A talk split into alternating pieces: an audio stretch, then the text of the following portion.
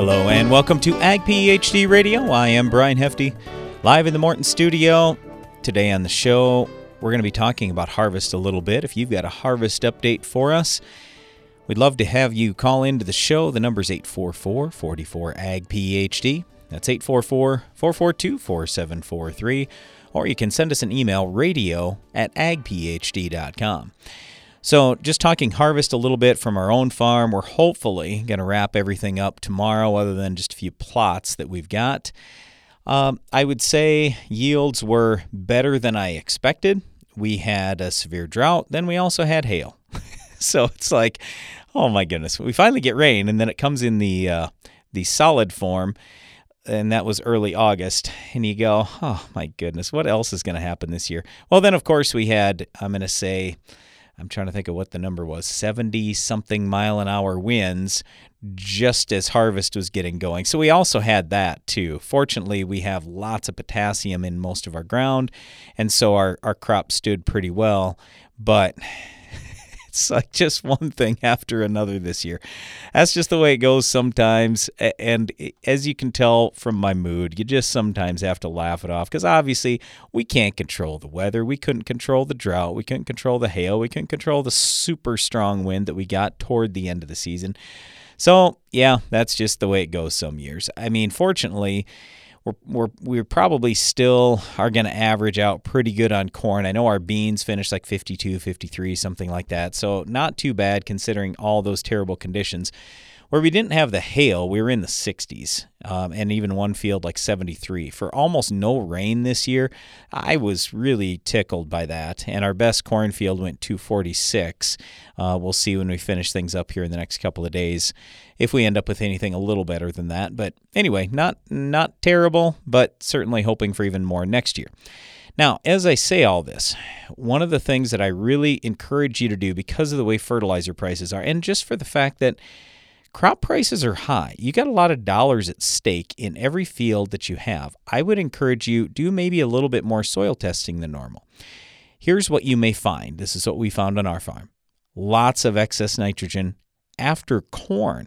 Now, after soybeans, I would say it was about average. So we had anywhere from twenty to sixty pounds of nitrogen left after soybeans. But in corn, we have some spots that are two hundred pounds of nitrogen still sitting there. I have no idea where it came from, but all I know is I'm glad I tested because now I'm not going to waste a whole bunch of money on nitrogen this fall or this coming spring. And you might say, well, you could still lose that. Sure, it's possible we could still lose it, but since we haven't had a real rain or much for a real rain in like a year and a half, and we're just about to freeze up here, I'm not too concerned about losing it. Plus, we have heavy soil, so that makes a lot of difference. A lot of our soil is twenty, twenty-five C E C, so when it's bone dry right now, I mean, it'd literally take ten inches of rain for us to be losing, leaching out a whole bunch of nitrogen. We're that dry, and our ground is that heavy. So I don't think we're going to get ten inches of rain before freeze up in another month or so here. So anyway, I'm just saying, in our case, in our situation, not in all situations, not in all soils, not in all areas or anything like that, but at least in our case, we're going to have a lot of carryover N going into next spring. Had I not soil tested, I wouldn't have known that. I would have assumed, oh, it's after corn. We must have no nitrogen left, so we'll just put a whole bunch on for these corn on corn acres that we're going to do. And we may have actually rotated to soybeans on a couple of fields. Actually, I think I got three or four fields where we were considering rotating to soybeans, but I look at how much nitrogen's left. I got over one hundred pounds on average in the soil, and like I say, some areas two hundred. I'm going, hmm, uh, that's a lot of dollars of nitrogen there. Nitrogen is trading right now. Now, it depends if you're buying anhydrous or urea, but let's say you're buying urea right now. It's like seventy-five cents an actual pound. So if I have one hundred pounds sitting out there, that's seventy-five dollars worth of nitrogen. Do I really want to go plant beans? Or should I take my seventy-five dollars and put it toward raising some more corn next year? So, you know, that's obviously been one of the things we've been talking about too, and I'll just cut to the chase, we're probably going corn in those fields. So it's a lot of nitrogen. Nitrogen's expensive. Yet the corn price is still pretty good. So everybody's been talking about, oh, fertilizer's really high. I'm just going to switch away from corn and wheat. you know what, if enough people switch away from corn and wheat, the corn and wheat prices are going to be outstanding. And for those of us who continue to raise corn and wheat, um, we're going to turn out pretty good. So nobody can predict how all that stuff is going to turn out. So as you've probably heard on the show here over the last couple of weeks, I've been asking several people, and I probably will today too, you know, what are you thinking next year? Do you think you might go some more beans, or or what do you want to do for your corn acres or wheat acres or any of these fields where you have to put some nitrogen on? A lot of the people on the show over the last couple of weeks have actually said the same thing I've been thinking. You know what? I don't know that I really want to change my rotation a whole lot, because as soon as I go like all beans, well, guess what? Maybe everybody in the country goes all beans. The price of beans goes down. The price of corn spikes way up.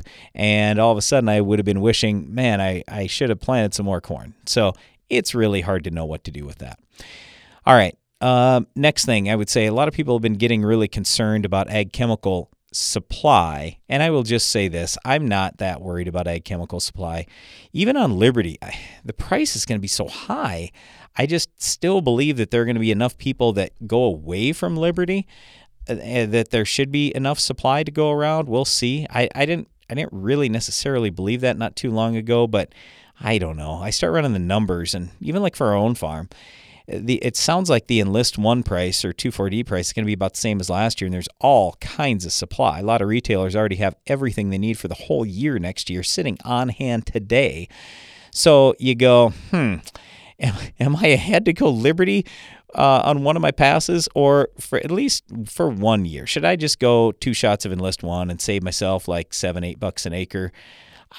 You know, I guess that's that that's a debate. I mean, we really like mixing mode of act, modes of action, but when the product's short and it costs a whole bunch of money, and you go, you know, I'm getting good weed control with my Enlist One, and maybe I'll throw another residual out there. I could throw the residual out plus the Enlist One and still be less money than Liberty. Maybe I'll go that direction. So anyway, a lot of unanswered questions yet as we go into next year. But for today, we'd like your answers on how's harvest going on your farm? How are the yields? How are you progressing with harvest? How do things look in your geography right now? So if you want to give us a call, the number is eight four four, four four, A G P H D. We'll go to the phone lines coming up next. Are you combining around weed patches, waiting for weeds to dry down, or tired of spring burndown failures? Save time, nutrients, and moisture by including a Valor herbicide brand in your fall burndown program. Valor provides excellent residual control of tough weeds, including kochia, mare's tail, prickly lettuce, dandelion, plus suppression of bromes. Proactive, effective weed resistance management starts in the fall. Get a clean start for your next season with Valor herbicide brands. Always read and follow label directions. Your schedule can change by the minute, making it hard to stay on top of the latest agronomy information. But at Ag PhD, we have some good news for you. If you miss an episode of Ag PhD T V or radio, you can catch up at ag p h d dot com. With years of valuable content and the latest episodes available to stream for free, you can continue building your agronomic knowledge on any schedule. While you're there, don't forget to check for upcoming Ag PhD events and workshops. Watch, listen, and learn at ag p h d dot com. Boost your productivity and profitability with Soil Warrior from Environmental Tillage Systems. Improve fertilizer efficiency and your yield potential in just one strip-till pass. Now that's R O I. Contact us today at soil warrior dot com. Get an extra semi-load out of your grain bin. The Enzone from Farm Shop M F G can increase your stored beans moisture from ten to thirteen percent. On a twenty thousand bushel bin, that's a free extra semi-load. Visit farm shop m f g dot com for more. We now bring you an important news bulletin. This just in from Live Action News. Innovation has come to the world of burndown.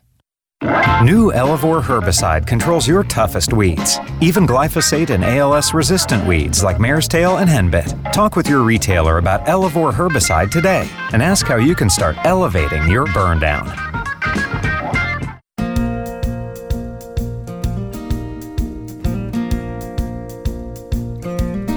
Welcome back to Ag PhD Radio. I'm Brian Hefty, live in the Morton studio. Today we're taking phone calls. We'd like to get your harvest update. If you want to call in, it's eight four four, four four, A G P H D. That's eight four four, four four two, four seven four three. That's what Mike did from out in West Virginia. Hey, Mike, how are you today? Oh, I'm pretty good. How are you? Excellent. I hear you just started harvest. Well, I'm going back to the field and tried to start again here in another hour or so. We just got some beans that refuse to get dry enough for us to do much anything. Too many green leaves, too many green stems, and we got about three inches of rain Friday evening. That didn't help matters any. Nope. You know, this fall when we started our soybeans, and I assume it's because of the drought that we had, it was some of the greenest looking stuff I'd ever seen in my life. I it it smelled like we were cutting silage practically when we were combining beans, and, and yet the bean seed was actually dry, but there were green leaves, green stems, everything. So it was slow going. It turned out okay, but yeah, I understand your frustration because it stinks when you're ready to go and the crop's not. Yeah, my neighbor uh, started running there, I don't know, about twelve or one, and he was cutting seventeen percent, but I've got to haul these directly out, and I, I just can't afford to no. take that hit yep. at, the, at the elevator. Yep, yep, so gotcha. It's slow going. A little bit of corn got done last week, uh, but I mine's still twenty-two, twenty-four percent, and I'd like to get it down to twenty before I start doing anything. Sure. So what are you hearing for yields on corn and beans in your area? Uh, no real specifics. I think it's average or above average. Uh, we had about, oh, I don't know, six weeks of some dry weather there in late July and through most of August. And I think that knocked the top end off.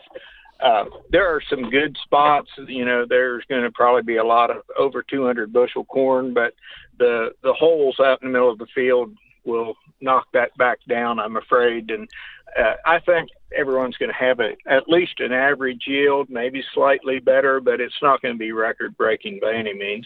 How's your market in your area? Is the basis level pretty good? I mean, do you have much livestock in your area or anything?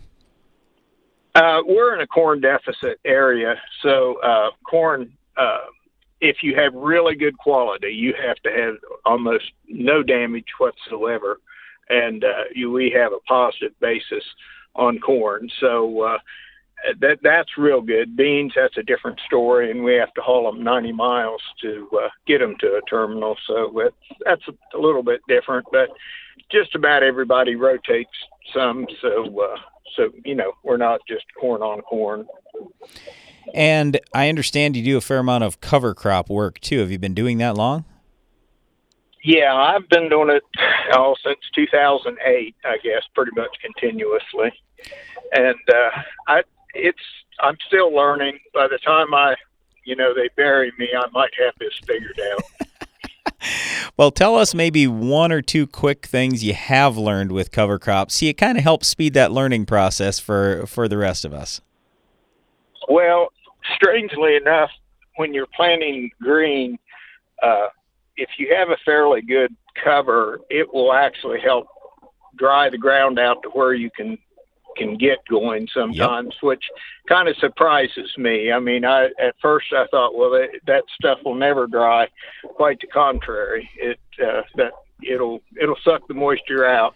But too much of a cover crop can be a bad thing too. I've had issues getting adequate stand because I've had too much cover crop, and yep. if you get delayed late into May, then you have trouble.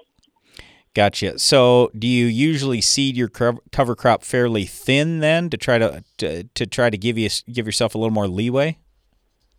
That's what I've been kind of working on here yep. lately. Of uh, rather than have seventy pounds of cereal rye, drop that way, way down below thirty.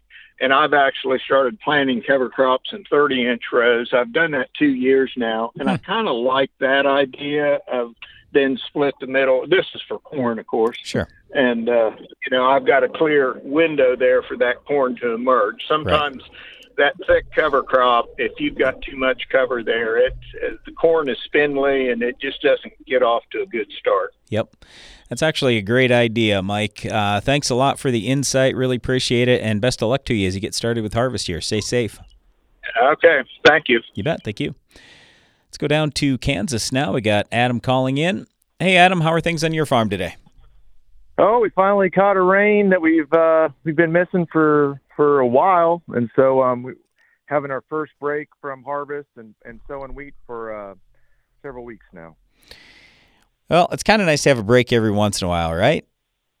Yeah, yeah, we needed it. Um, we've been pushing pretty hard, so uh, we've been harvesting now for several weeks.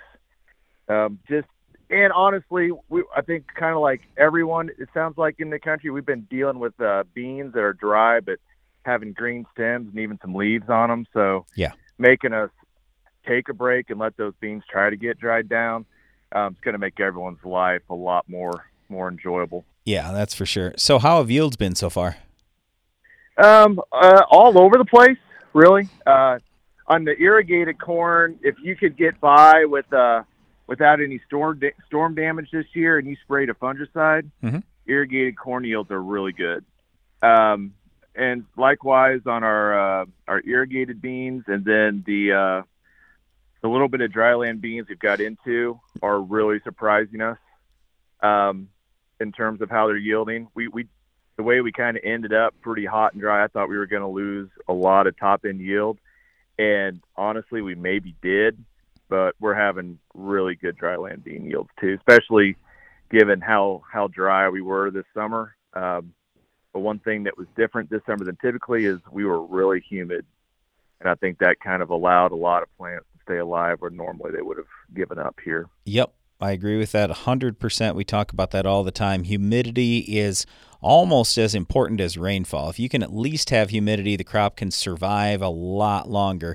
Now, I want to go back to something you mentioned on the irrigated corn. You said it was good, especially where you used fungicide. So tell us about the fungicide thing. What what are you gaining with the fungicide use? Is there a certain disease or what?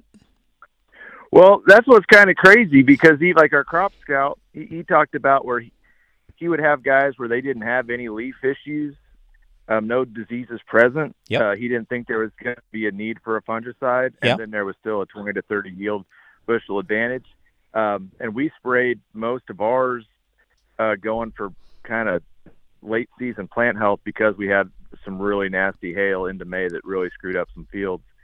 And uh, like I said, those were good yields. And so pretty well all our corn was sprayed with fungicide, so I can't say on our farm Um, like what the difference was, but this from yield reports, it was, there was a pretty big deal and had to just be general plant health, I guess, because it wasn't, the leaf diseases didn't come on like you would have thought they would have this year. I was always a skeptic of this plant health thing, and I thought, ah, I don't know. And then Darren and I went over to Denmark. This is almost ten years ago, or probably right at ten years ago now.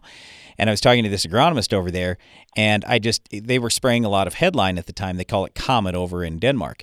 And I said, well, what diseases are you killing in your wheat? And he goes, oh, it doesn't kill any disease. And I go, wait a second here. You got the uh, fungicide that you're selling. You must be one heck of a salesman to sell something that doesn't work. And he goes, no, it works great. We get all kinds of yield. It's all plant health. And I'm like, really? He goes, absolutely. If we don't add the headline to the tank, we lose yield on our wheat every single time. So anyway, ever since then, it's like, okay, well, I guess I kind of have to give that a little bit of benefit.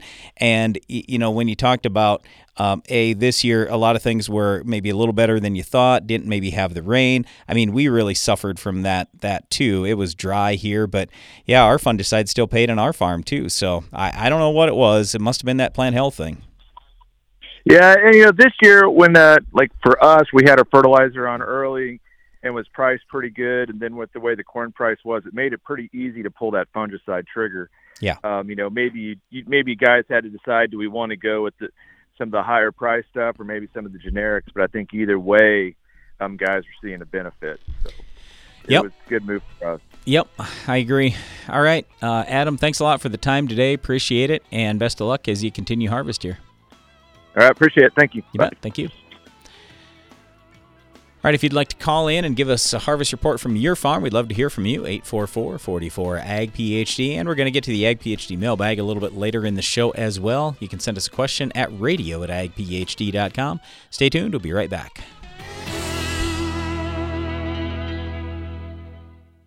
Heat, drought, wind, hail, northern corn leaf blight, gray leaf spot. If your corn is under stress, you are too. Get Veltima fungicide, swift activity, with fast payback, an expanded application window. Makes life simple, and it's the secure choice. with powerful residual for visibly healthier corn. Swift, simple, secure. Veltima fungicide. Call your B A S F rep today. Always read and follow label directions. Veltima fungicide is not registered in all states. Every week for more than two decades, Ag PhD T V has provided agronomic information to make your farm more productive and profitable. In each episode, we discuss a wide range of topics covering everything from crop fertility, promoting soil health, improving the environment, pest control, and more, all designed to help you push your farm to higher yield goals and more profitability. Be sure to catch us on Tuesdays and Saturdays on R F D T V. Check your local listings or visit ag p h d dot com to learn more. What's new from New Farm? Longbow E C herbicide, the latest in our portfolio of versatile weed management tools, gives you another carfentrazone option, taking aim at more than sixty broadleaf weed species. And did we mention economical? Longbow E C's low use rate makes it a flexible tank mix partner with most burn-down non-selective herbicides. Ask your dealer for Longbow E C, available for fall. Fill once, plant all day. The Thrive three D application system from F M C is a revolutionary in-furrow crop protection platform that plants up to four hundred eighty acres between refills. The Thrive three D application system mounts to most major planter brands and can be yours at no cost with the F M C Freedom Pass program. To learn more, call eight one five, three six two, seven seven four seven today. Always read and follow all label directions. Ag PhD has one mission, to give you the knowledge you need to make your farm more successful. That's why every issue of the Ag PhD Insider magazine features crop fertility and pest management tips, insights into the world's highest yielding farmers, updates and results from our in-field research trials, as well as the latest agronomy information from Brian and Darren Hefty. We put it all in one place so you can make your farm more productive and profitable. Subscribe to the Ag PhD Insider at ag p h d insider dot com. Introducing Kyber soybean herbicide from Corteva AgriScience, the newest premium Group fifteen pre-emergent solution. Kyber delivers three effective modes of action for long-lasting residual activity, meaning your fields won't just be clean, they'll be Kyber clean. And what is Kyber clean? Well, it's a little like... nice fields! See the difference at kyber herbicide dot com slash soy. That's K Y B E R herbicide.com slash soy.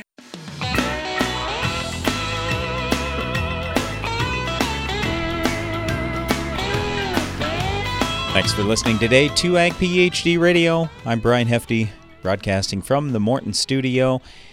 We'd love to have you call in to our show today. We're just talking harvest. We'd like to get a harvest update from you on your farm. Our number is eight four four, four four, A G P H D. We're going to go right back to the phone lines now. We got Brent calling in from up in Manitoba, Canada. Brent, how are you today?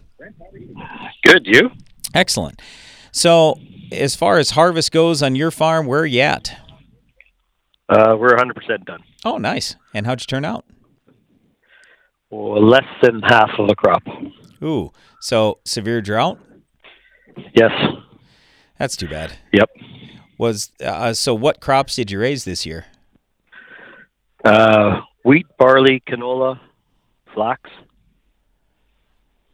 Anything turn out better than the other, or were they all half? Uh, wheat was the best out of everything. Yep. It was a little more drought resistant for whatever reason. Sure, sure. So... Um, are you normally done by this time with everything? Um, normally, give or take, yeah, absolutely. Yeah. We are normally.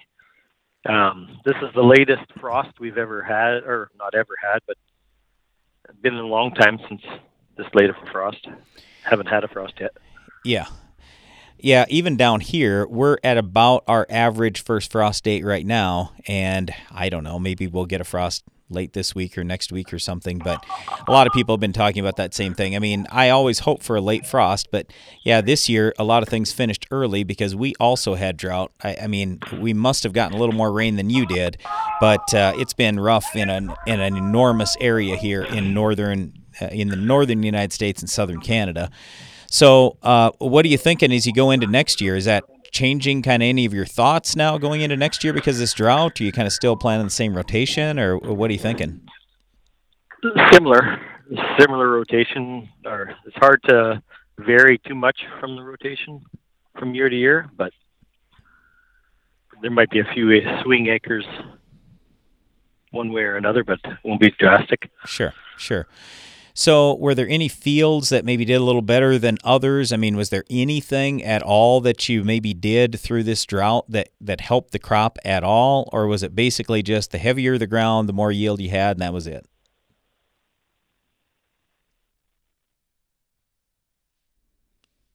Still there, Brent? We lose you? All right, we'll check on Brent there quick. I would just say uh, we certainly feel for Brent and, and everybody who was affected by the drought this year. You, if you go to the, the National Drought Monitor map for either the United States or Canada, you will see it's a massive area that got affected. Uh, it's it's just an unfortunate deal, but, you know, that's that's just part of farming, and we all take that risk every year. So there are a lot of professions you can get into if you don't like risk. But unfortunately, uh, farming is not one of those. So we, we constantly have to be dealing with all the adversity that uh, that we could possibly face, whether it's the weather or weeds, insects, diseases. I mean, there are just there are issues that pop up all the time. So we talk about this quite often to say, you know, as much as you can, we just encourage you, try to spread your risk a little bit.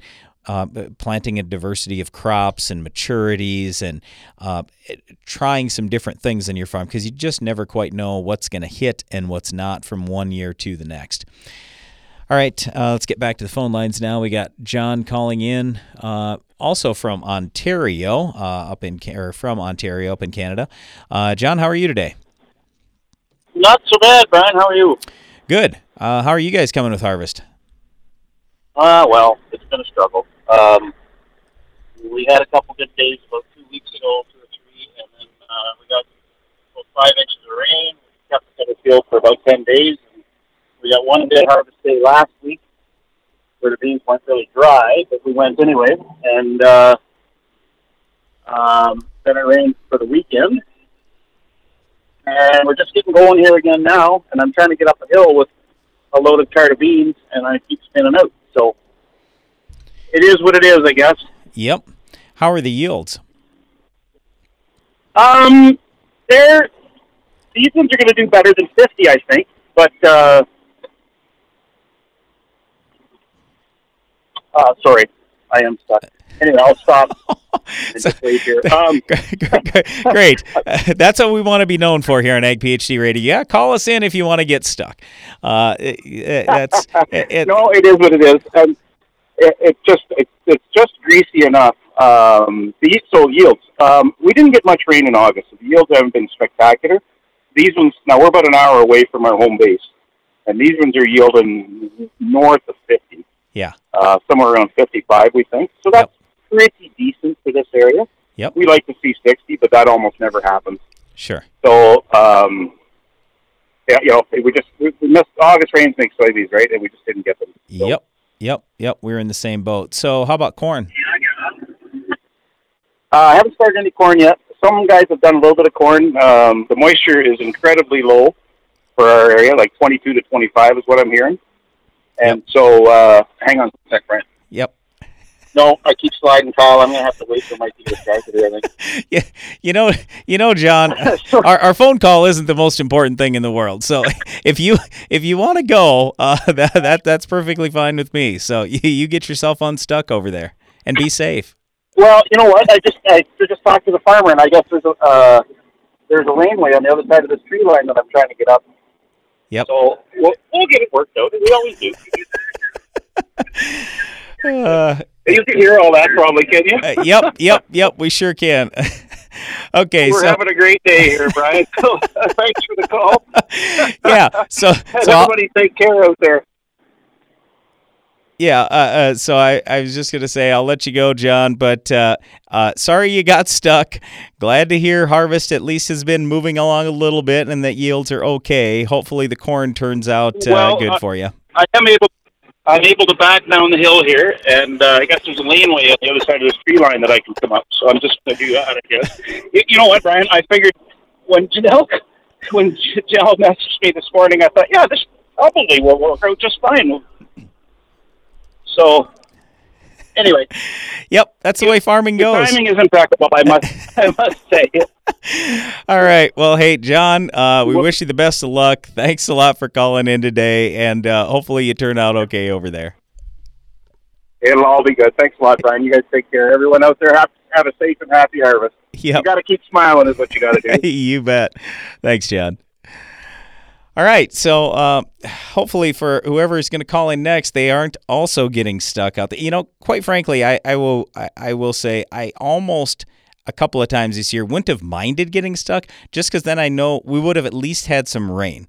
So we haven't had we've barely had any rain here in the last year and a half. So it's been a little frustrating on that end. And then you get the flip side where guys like John are just trying to get harvest done, and all of a sudden they get five inches of rain, and now they're getting stuck and. So anyway, that's uh, just the fun of farming. All right. Uh, again, we're just talking harvest here on the show today. If you want to call in, the number's eight four four, four four, A G P H D. But right now, let's get to the Ag PhD mailbag. It's the mailbag! All right, this question comes from Jack asking about lime. He says, what's the density of the lime you spread with the side slinger on the T V show? We have some that the quarry said was probably one thousand pounds per cubic foot. Then it got three inches of rain on it, and now you have to spoon feed the buggy and ride with a shovel. Uh, Jack, that does not sound like fun if you're going to be riding with a shovel. So you have to have the right equipment to get this stuff going. Sometimes when you don't, you just have to let that lime sit there and dry down a little bit. But yeah, that's one of the things a lot of guys talk about why they like pelletized lime, because then they can just go spread it, don't have any real big issues or anything. Uh, but it does take some type of good slinger spreader in a lot of cases to get this wet lime spread. I don't know exactly what the density has been of ours. I pulled up some of our old lime tests. Uh, so I got one here that's sixty-seven percent moisture, another fifty-one percent moisture. Uh, I had another one that was forty-four percent moisture. So um, I, I guess... I, I I just, I don't know, but I do know if you have the right equipment, you can do some pretty wet stuff. And if it's unbelievably wet, then yeah, like I say, you just have to let that sit for a little bit. So we want to wish you the best of luck. Hopefully you're not uh, doing this with a shovel a whole lot longer. All right, stay tuned. We'll be right back. Are you combining around weed patches, waiting for weeds to dry down, or tired of spring burndown failures? Save time, nutrients, and moisture by including a Valor herbicide brand in your fall burndown program. Valor provides excellent residual control of tough weeds, including kochia, mare's tail, prickly lettuce, dandelion, plus suppression of bromes. Proactive, effective weed resistance management starts in the fall. Get a clean start for your next season with Valor herbicide brands. Always read and follow label directions. Don't turn your fertilizer application plan into a guessing game. Understand exactly how much fertility you need to reach your yield goals with the Ag PhD Fertilizer Removal app. Simply enter your crop and your yield goal, and the Ag PhD Fertilizer Removal app calculates the amount of nutrition needed to keep your crop healthy and working for you. Quit playing guessing games with your fertility needs. Download the Ag PhD Fertilizer Removal app today. Available on the Apple App Store and in Google Play. Morton Buildings knows that great buildings need great people, and we want you to be the newest member of our team. Morton is expanding its construction crew, and we're seeking new and experienced candidates to fill our crew member positions. Morton provides great pay and training, so be a part of the next generation to build Morton. Don't let the opportunity to join the best construction crew in the business pass you by. Learn more on our careers page at morton buildings dot com. When it comes to harvest, every kernel counts. And nothing captures more kernels than the new Drago G T or the proven Drago Series two corn heads. Both have automatic self-adjusting deck plates, and the new Drago G T features quad suspension deck plate ear shocks for even greater harvest efficiency. Nothing in the field captures more yield. For more information on Drago corn heads, go to drago tech dot com. That's drago tech dot com. Your schedule can change by the minute, making it hard to stay on top of the latest agronomy information. But at Ag PhD, we have some good news for you. If you miss an episode of Ag PhD T V or radio, you can catch up at ag p h d dot com. With years of valuable content and the latest episodes available to stream for free, you can continue building your agronomic knowledge on any schedule. While you're there, don't forget to check for upcoming Ag PhD events and workshops. Watch, listen, and learn at ag p h d dot com. No matter what time of the year it is on your farm, with a Bayer Plus Rewards program, earning and redeeming rewards are always in season. Because when you buy two or more eligible seed or crop protection products throughout the year, you earn three dollars per acre in cashback rewards. Cash you can redeem and reinvest in your farm later in the season. That's Bayer Plus Rewards, and that's how we're helping make every part of your season, well, rewarding. Visit my bayer plus dot com to learn more. See program terms and conditions for full details.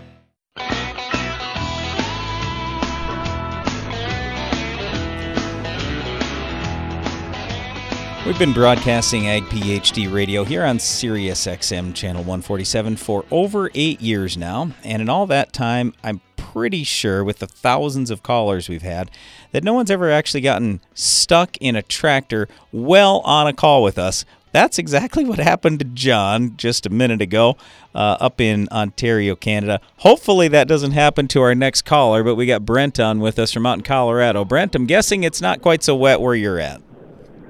No, Brian, I might get stuck in the dust. That would be, Me too. Be about where we're at out here. So, uh, yeah, that's pretty funny, but uh, that was pretty good. So, yeah. So I hear you got a question about Canada thistle? Yes, and I know you guys had it on a week or two ago, but um, picking up the last of our proso millet in this particular field, there's a lot more Canada thistle out there than what I'd like to see. And And I know in the spring, you know, we usually go with a growth regulator, but is that, do I go out there with Roundup now? Uh, what's your suggestion on chemical and then rate? And that's that's basically it. It will be fallow next summer, and that's pretty much the only weed out there is the Canada thistle. Oh, okay. Well, at least that is the only weed, so that's good news. I would just say we used to fight Canada thistle every year as well. It was a, a real thorn in our side, but eventually we got it under control, and Roundup was really the way that we did it primarily. So the, the thing with Roundup is you want to make sure that you're going with a pretty good strong rate. Try to do it before your first frost, though. So have you had a frost already?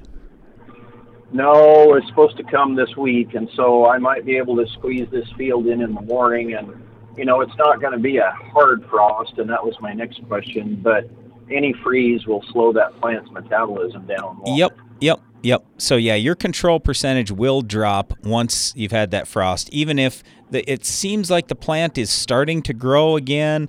Uh, so I, I would just say you want to absolutely hit it before the frost. That's a real big key. So in the in the fall, a lot of people talk about fall application. Oh, it's great with Roundup. Well, it is, as long as you're doing it before the frost. And then just make sure you're using a good strong rate. So I'm going to assume the mornings are relatively cool now, like in the forties probably for you? Yes, sir. Yes. Yep. And so already that plant has started to slow down. So just, um, I'll, I'll use the word my dad always used to use. Uh, don't get chintzy on the rate. So I know Roundup's costing a little bit more right now, or R T three or whatever, but just make sure you're using a good strong rate. So a lot of times for Canada thistle, we're talking at least two quarts of a four pound material. So for a six pound material, that's at least one point three quarts. And that's the bare, bare minimum. Okay, that's uh, exactly what I needed to know. Yep. And just oh. A M S uh, yeah. should be all I yep. need. Yes, it? yes. So so here's my other suggestion. Don't put a growth regulator with it, a two four D or dicamba, because that'll shut the plant down before the Roundup gets in through that entire root system. And then the other thing I'd advise you not to do is don't till first. If you're going to do any tillage, do it at least, let's say, three, four days after you've sprayed the Roundup. Yes. Okay. Super. Very good. All right. Sure appreciate it. You bet. Good luck. Thanks, Brian. Yep. Thank okay, you. Bye. So, yeah, Brent was talking about Canada thistle there, and one of the big things that helped us get past Canada thistle was once Stinger came out. So we could use that in corn or in wheat, and we went with pretty high rates of Stinger in the thistle patches, because that's basically what we had for the most part was patches. So between the Roundup and the Stinger, Uh, then over just a few years, Canada thistle went from being literally the worst weed we had on our farm to almost non-existent. I mean, I I really am struggling to think of the last time I even saw a Canada thistle on our thirty-two hundred acre, thirty-two hundred crop acres. So we just did that much of a number on that over time. So anyway, Roundup absolutely is super effective. It's just things have to be actively growing, and you definitely want to do it before the frost. All right, uh, let's get back to the Ag PhD mailbag here. This one comes in from Josh. He says, I've got a neighboring dairy farm that is interested in buying my corn to fill their high moisture corn needs. Now, the dairy typically does a corn cob mix, and I'm wondering your thoughts on the most accurate way to sell the corn to them. I've debated taking the dry weight bushels off the combine monitor, and the cob would be added to the total yield and selling at the local market rate of dry corn, but not sure if this is best. Now, Josh, I don't have an exact story for you on that, and I don't have an exact number for you on that either, because I do believe that it will vary depending on how good your corn is. But let's, I, let me, here's my story. Uh, so we've got a, there was a dairy next to us that sold out to somebody else, and now it's a much, much, much bigger dairy today. Well, anyway, we started selling some silage too that we'd always sold them, you know, just a tiny little bit of silage. And last year we sold some, and this year we sold quite a bit of silage to them.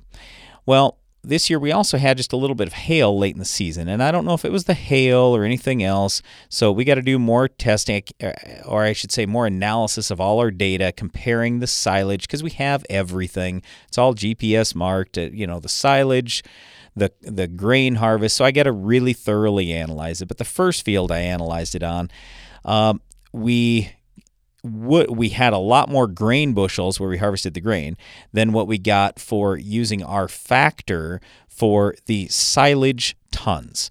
And so what I'm saying to you is this. For most of us who are used to grain farming, we just want to at least come out even working with these people that want high moisture corn or want silage. What I don't want is to take some big hit that costs me two hundred dollars, three hundred dollars an acre. So my suggestion is I would probably base everything on grain yield and go from there. And then the dairy that you're working with, I just say, look, you can come in and have somebody evaluate it yourself, but I mean, otherwise, here's my data off our farm. And, and you know, the other thing, just so everybody is crystal clear on what's happening, it probably would be a good idea if even maybe the dairy was out there, or you had some scale tickets, you had something to verify your data, because I will say, if you don't calibrate your yield monitor, it can be off a long ways. It is not uncommon for a yield monitor to be off twenty bushels. Well, twenty bushels one way or the other could be good for you, or could be good for the dairy, or whatever. And all I think most any of us want is just something that's actually fair.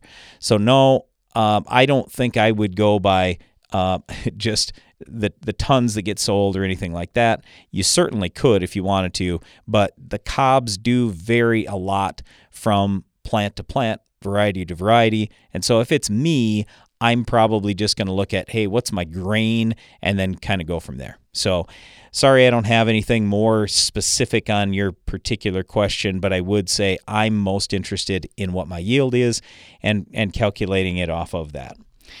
All right, uh, let's see. Next question here.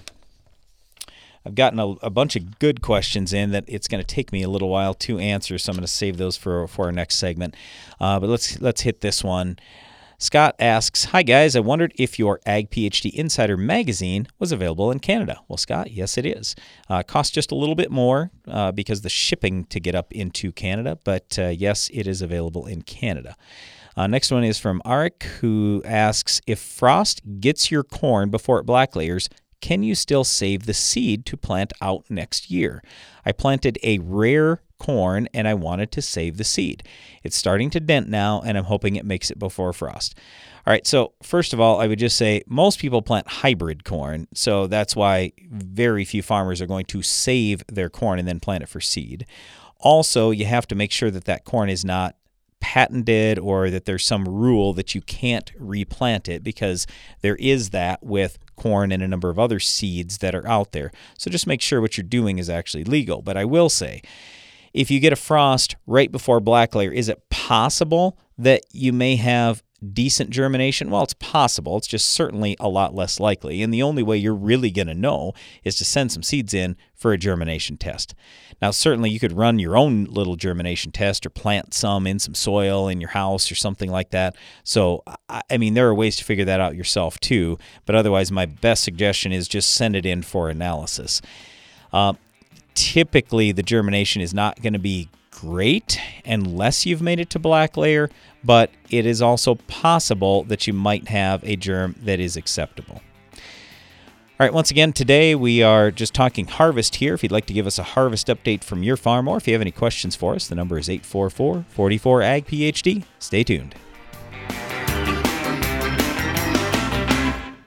If you've ever wondered how the Farmall got its name, here's an abbreviated list of the jobs the Case I H Farmall can do. Baling, cutting hay, feeding, hauling, loading, pulling, raking, cleaning barn, mixing feed, fertilizing, mowing, chopping, seeding, clearing, irrigating, furrowing, cultivating, hitching, digging, emergency tow, harrowing, hoisting, leading parades, excavating, grading. Let's make it simple. This tractor does it all. So no matter what you're doing, Can Do comes in red. Farmall. Learn more at case I H dot com slash farmall.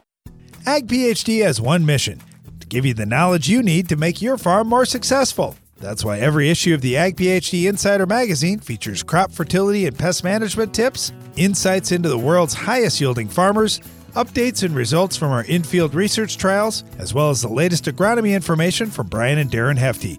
We put it all in one place so you can make your farm more productive and profitable. Subscribe to the Ag PhD Insider at ag p h d insider dot com. Each year brings new and unique challenges to farming, and your operation needs to constantly adapt to meet them. That's why at AgBiome, we're working every day to bring you new and better solutions, microbial-based solutions that protect your crop and help it reach its full potential. To learn more about how we're doing it, visit ag biome dot com. That's A G B I O M E dot com. AgBiome, feeding the world responsibly, partnering with microbes for human benefit.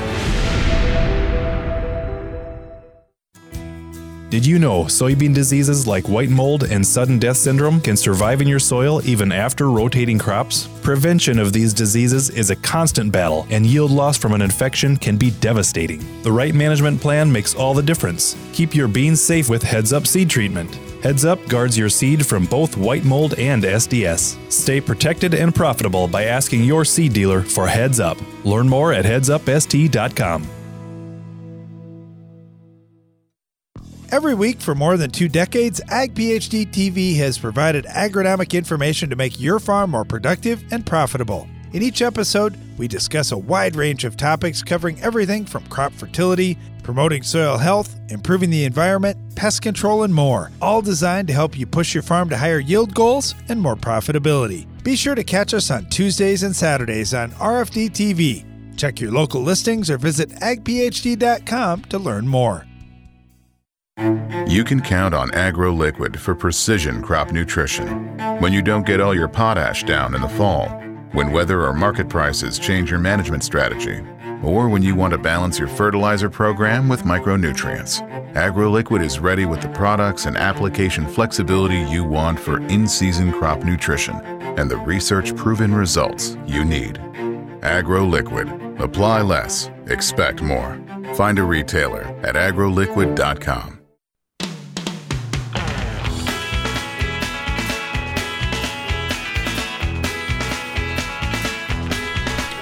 Welcome back to Ag PhD Radio. I'm Brian Hefty, live in the Morton studio. We're right in the middle of the Ag PhD mailbag. This next question comes from Tim. He says, hi guys, I'm trying to uh, get into taking my own soil samples. I bought a probe from my soils lab. My question is, my probe has a mark at six inches, or will it take a twelve inch of pushed in uh, till the foot peg? Uh, so anyway, here's where he's going with this. He's basically having issues with the soil compacting. And so he's wondering, all right, what do I do about that? So my suggestion is you're still only going to six inches, even though it only looks like you might have four or five inches of soil in the probe. You go down to a certain point and Uh, th- then you bring that soil in. So that's that's what I would say. So you want to keep going to whatever mark you set. Now, I, I don't necessarily care that much if you choose to go zero to six, zero to eight, zero to twelve, whatever. His his next question here is, my soil sample bags only say zero to six or six to twenty-four inch. So what's the best depth to be testing at, and when's the best time of year to test? I like testing right away in the fall, so that way I have all winter to look at the data. You can certainly test in the spring too. Now, by fall, what I mean is within a month or two of freeze up. So I, I, I'm I'm not saying, uh, let's see, let's call it uh, the fifteenth of August. So if, let's say, you harvest wheat and you go, yep, I'm going to soil test and I'm not going to do anything to that ground. I'm not going to touch it until next spring. And I have like three months of warm weather in the fall, and I'm going to plant late in the spring. So I got a couple months of warm weather before I even plant in the spring.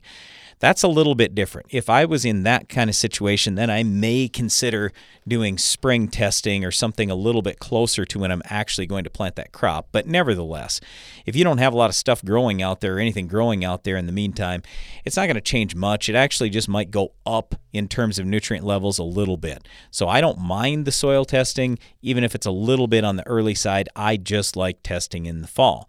In terms of the depth, you could certainly write in on those sample bags, or just let the lab know, hey, I'm going to test zero to eight, or some people only like zero to four inch. I don't necessarily care what you do, but here's what I would say. Zero to six is the standard.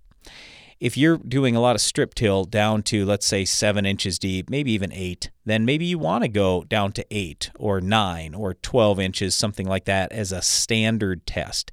So I don't have any issue with that either way. It's really a judgment call on whatever you choose to do. I will tell you, on our farm, we do primarily zero to six inch, and then on just a few spots here and there, we will do a six to twenty-four inch. But rather than that, I like doing a six to twelve, a twelve to eighteen, and an eighteen to twenty-four, just in a few spots on the farm. I'm not talking many where we're going deep, but we're doing a lot of the zero to six inch tests.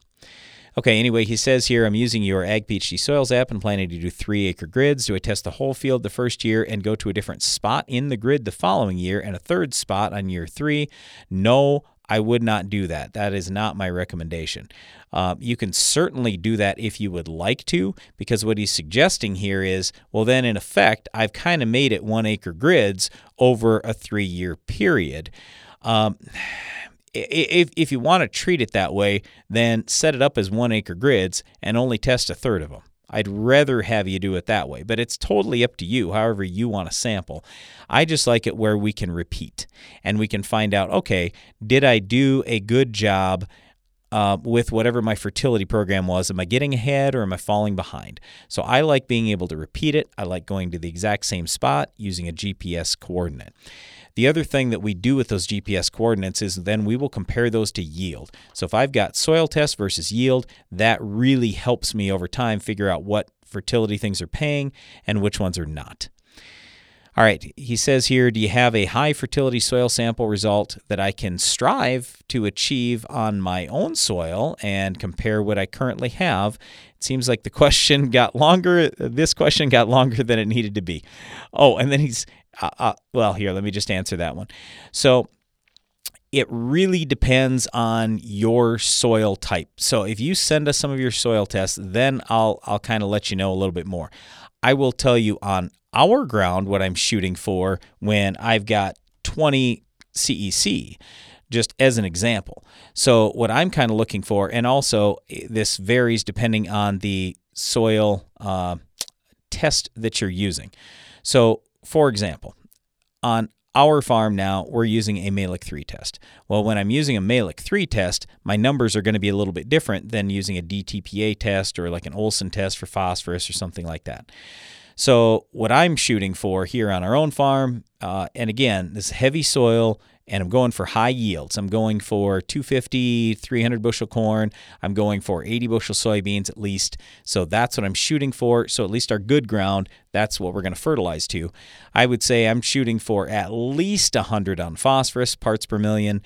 Um, on potassium, I want to be somewhere in the six to seven percent base saturation K range, maybe even a little more than seven would be fine.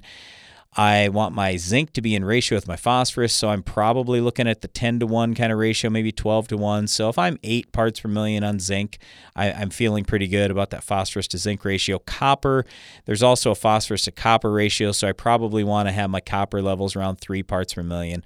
Uh, manganese, with the Mehlich three, I'm probably looking at at least fifty parts per million there or more. And then iron, I just need that to be above my my manganese, so I'm probably talking one hundred, one fifty, maybe two hundred parts per million on iron, something like that. And boron, with heavy soil, I want to be at least three parts per million on boron, preferably even more than that, five, and I don't think six, seven is out of the realm of possibility for some of this really heavy ground we've got. But again, this is my farm. You got to be really careful about some of these nutrients and getting things out of balance. And especially on light soils, you, you really have to be careful what you do, because there are nutrients, obviously, as I'm sure you know, boron, sulfur, and nitrogen that can all be leachable. So got to be real careful with those. All right. Next question here.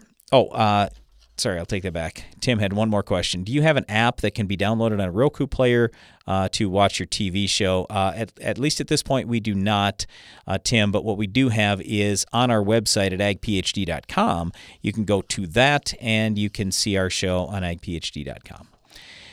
All right, uh, next one is from Michael. He said, my latest soil test in the first field I finished combining shows a consistent need for manganese. A six-inch soil sample has four to twelve parts per million. This is a nutrient I haven't addressed in the past uh, from a foliar, a- oh, aside from a foliar application. So I've asked my dealer about spreading manganese.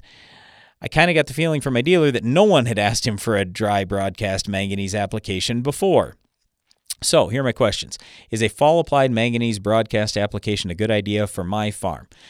Look, Michael, it could be. I will say this, though. If you're getting a D T P A test on manganese, we do not feel those are very accurate. I would get a Mehlich three test at least done for that manganese test. That's why we kind of switched stuff over here recently. So we're running all Mehlich three tests instead of running D T P A tests, because on the manganese, I just... I. Well, I'll just leave it at that. I just don't think it's very accurate. And so sometimes where we had fifty or one hundred parts per million on the Mehlich three, we would have that same kind of thing, four to twelve on the that D T P A test. So if if you're talking a Mehlich three test, I'd say you're absolutely way too low. If you're talking a D T P A, I don't trust that. I don't know if it would help or not an application. So we have done a lot of like fifty pounds of manganese sulfate or one hundred pounds of manganese sulfate on fields that have almost no manganese. Otherwise, we've done a lot of in-furrow manganese, and that has worked out fairly well for us. All right, next question, and sorry I don't have a name on this one, but it, it says here, is it true that nitrogen from legumes is mostly in amino acid form that doesn't show up in most soil tests? Um, I would just say that with... the nitrogen, it's detectable if it ends up in a form that's available for plants. What happens is with these legume crops, the nitrogen isn't in the form that's available for plants initially, but the bacteria convert it over and deliver it right into the plant. So that that's how I've always known that the nitrogen ends up in those legume crops, and sometimes they leave some nitrogen behind and sometimes they don't. So that's why we always suggest soil testing. I was talking about that earlier in the show. All right, and then the last question comes from Brian. He says, can I dissolve manganese sulfate in my liquid twenty-eight percent nitrogen? Uh, you could try that, Brian. I there are a lot of manganese sulfates we've experimented with and found it will mix in water. Now, to think it's going to mix in twenty-eight percent, honestly, I don't know. I haven't run that exact experiment. You could try that out and see how it goes. We really do worry about having any kind of clumping or plugging tips or anything like that. So be a little careful. Start on a really, really small scale before you go any further. All right, before we go, just want to say thanks to our production staff, thanks to everybody who called or wrote in with questions, and thanks to you for listening. Be sure to join us again each weekday for more Ag PhD Radio.